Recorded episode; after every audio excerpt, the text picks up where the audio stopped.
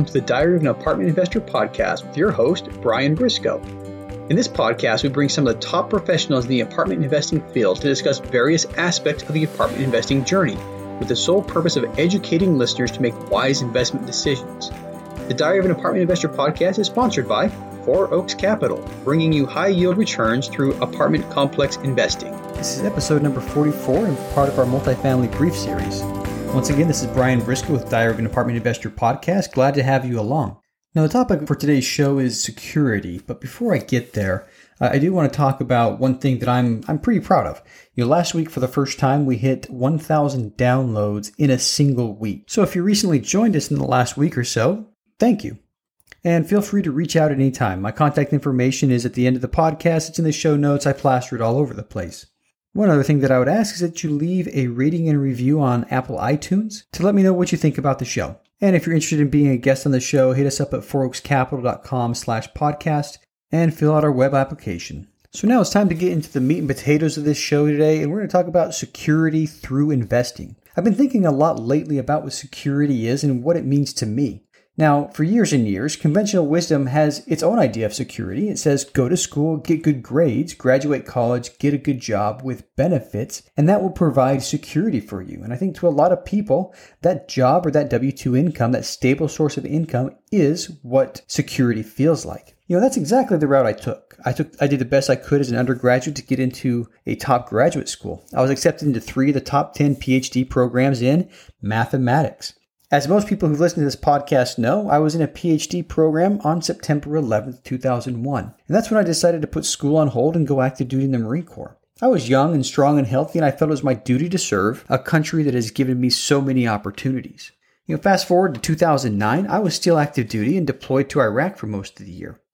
While I was there, I learned my dad had lost his job. He had worked a government job for over 30 years, and it was a job that was supposedly a very secure income.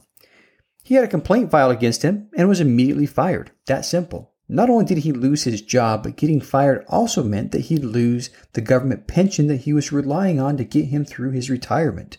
Oh, by the way, his job was civil service, which means his time did not count towards Social Security benefits, so he wouldn't have that either. Now, the good news is he appealed, got his job back, and is now living off of that pension. Now, what I learned from that experience is that real security is not linked to a job, no matter how secure the job seems. Now, incidentally, during that same year, once again 2009, in the middle of the Great Recession, two of my brothers and a sister also found themselves unemployed as victims of a recession. Now in 2020, we're seeing a similar trend. The economy tanks and people lose their jobs. Now, if your job is your only source of income, how much security does that really provide? So I propose an alternative to conventional wisdom, and that is to invest into real estate to create multiple streams of passive income. The more passive income streams you can build, the more security you will actually have. If you do lose that one source of income, for example, your job, the other sources and streams of income will keep coming in. Why real estate? Well, for one, it tends to be more resilient than the rather volatile stock market. To see this illustrated, check out our free investing guide at fouroakscapital.com. Over many years, commercial real estate and specifically apartments have been one of the more resilient investments during recessions and can create passive income and growth, especially when the market's doing well. For more information, check out episode number three titled Why Invest in Apartments, which happens to be the most popular multifamily brief episode of, on this podcast. Now, there are multiple strategies to invest in apartments, but I'll highlight how to get involved in apartment syndications. And just a reminder, a syndication is a group of people that pool their resources to achieve a larger goal. Now, if you're a busy professional and you don't have time to search for a good deal or be directly involved in the business, the route I would recommend is to put your money to work with a trusted sponsor to create passive income. That's called passively investing or becoming a limited partner in a deal. Now, a sponsor is a person or a company that puts an investment opportunity together. The sponsor will find an apartment complex for sale, negotiate the purchase price and terms, secure the lending, conduct due diligence, raise the capital, and then manage the property after it's closed. You'll contribute money and purchase an ownership stake in the property and receive income from it over the holding period. Like I said, this is referred to as passive investing because it does not require a person to actively participate once the shares are purchased. Now, depending on your age and your financial goals, the type of deal you're looking for may vary, but it's not unrealistic to double your investment in four to six years. When an apartment is sold or refinanced, you'll receive your capital back and you can reinvest that money into other syndications that just add other passive income streams. All the while, you continue to earn money and purchase more and more income producing assets to create more and more income streams. Now, if this sounds like something you want, we should talk. Now, if you have time to dedicate and you want to take a more active role, you can be the sponsor. Now, this is a long road, but it can be very lucrative. It takes a lot of time, effort, and dedication. You have to learn the various aspects of the business from lending to valuation to management and etc. As a deal sponsor, you'll earn a portion of the income from the property, which can be used to invest into other opportunities to, to create truly passive income. Now, one note being a sponsor is not passive income, it is active income. But like I said, I'll just reiterate the fact you can use that money to create more capital to invest in truly passive income sources.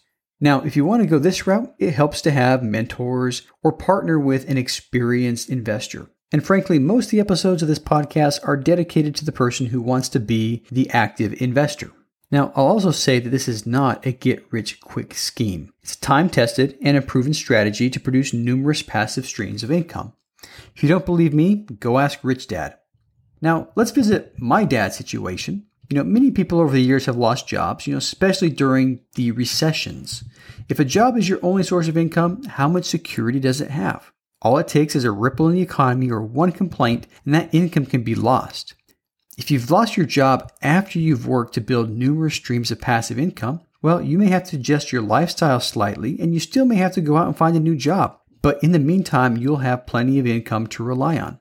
Keep building passive income streams and eventually you'll just quit your job whether you're eligible for a pension or not.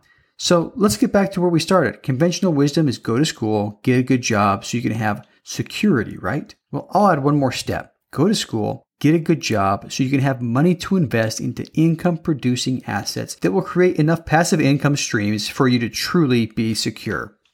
That's it for today's show. Please join us on Friday when we have another Ask the Expert series released, where we have experienced investor Chris Grenzig and aspiring investor Han O.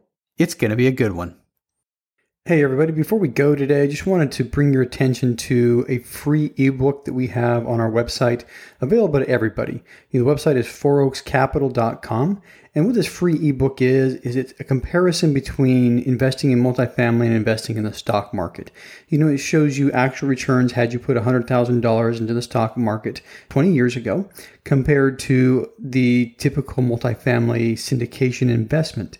And you know, I'm not going to give away the, the punchline here, but you're going to be surprised at the results. Uh, ever wonder how to explain this to other people who are on the fence on investing, or if you're on the fence on investing yourself? Okay, this is the the perfect ebook for you. It should be right at the top when you go to the website. You know, it download it. It's free. Look it over. Share it with your friends. Anyway, that's it for today, and I hope you enjoyed the show.